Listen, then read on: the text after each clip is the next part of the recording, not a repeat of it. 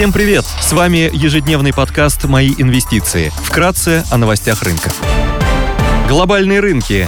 Внешний фон смешанный, фьючерсы на эс энд пи пятьсот торгуются в минусе на ноль целых две десятых процента, Евростокс прибавляет ноль целых две десятых процента, Шанхай Композит в нулях, гонконгский Хэнг Сенг в плюсе на ноль целых две десятых процента.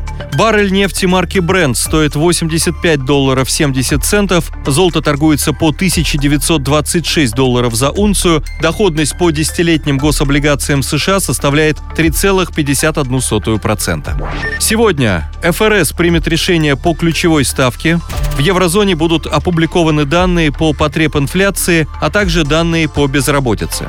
В США, Германии, Китае и России выйдет индекс деловой активности в промышленной сфере. В Штатах также опубликуют изменения числа занятых в несельскохозяйственном секторе. Корпоративные новости. Среди крупных иностранных эмитентов отчитываются Novartis, T-Mobile, Altria, Waste Management. Идея дня. ММК входит в число крупнейших мировых производителей стали и занимает лидирующие позиции среди предприятий черной металлургии России.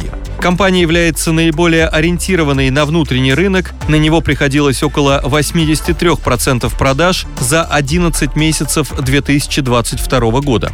Публикация операционных результатов за четвертый квартал две тысячи двадцать второго года.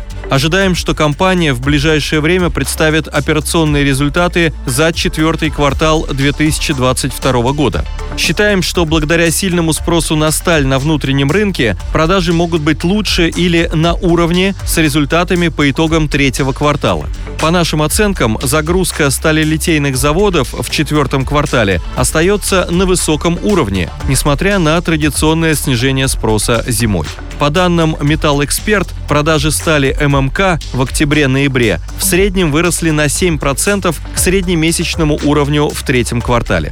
Поддержка строительной отрасли в России. Основным потребителем стали ММК на российском рынке являются компании из строительного сектора. Государство продолжает оказывать поддержку строительной отрасли. Так, было принято решение продлить программу льготной ипотеки до середины две тысячи двадцать четвертого года, а также расширить доступ к программе семейной ипотеки, что поддержит спрос на жилье в стране.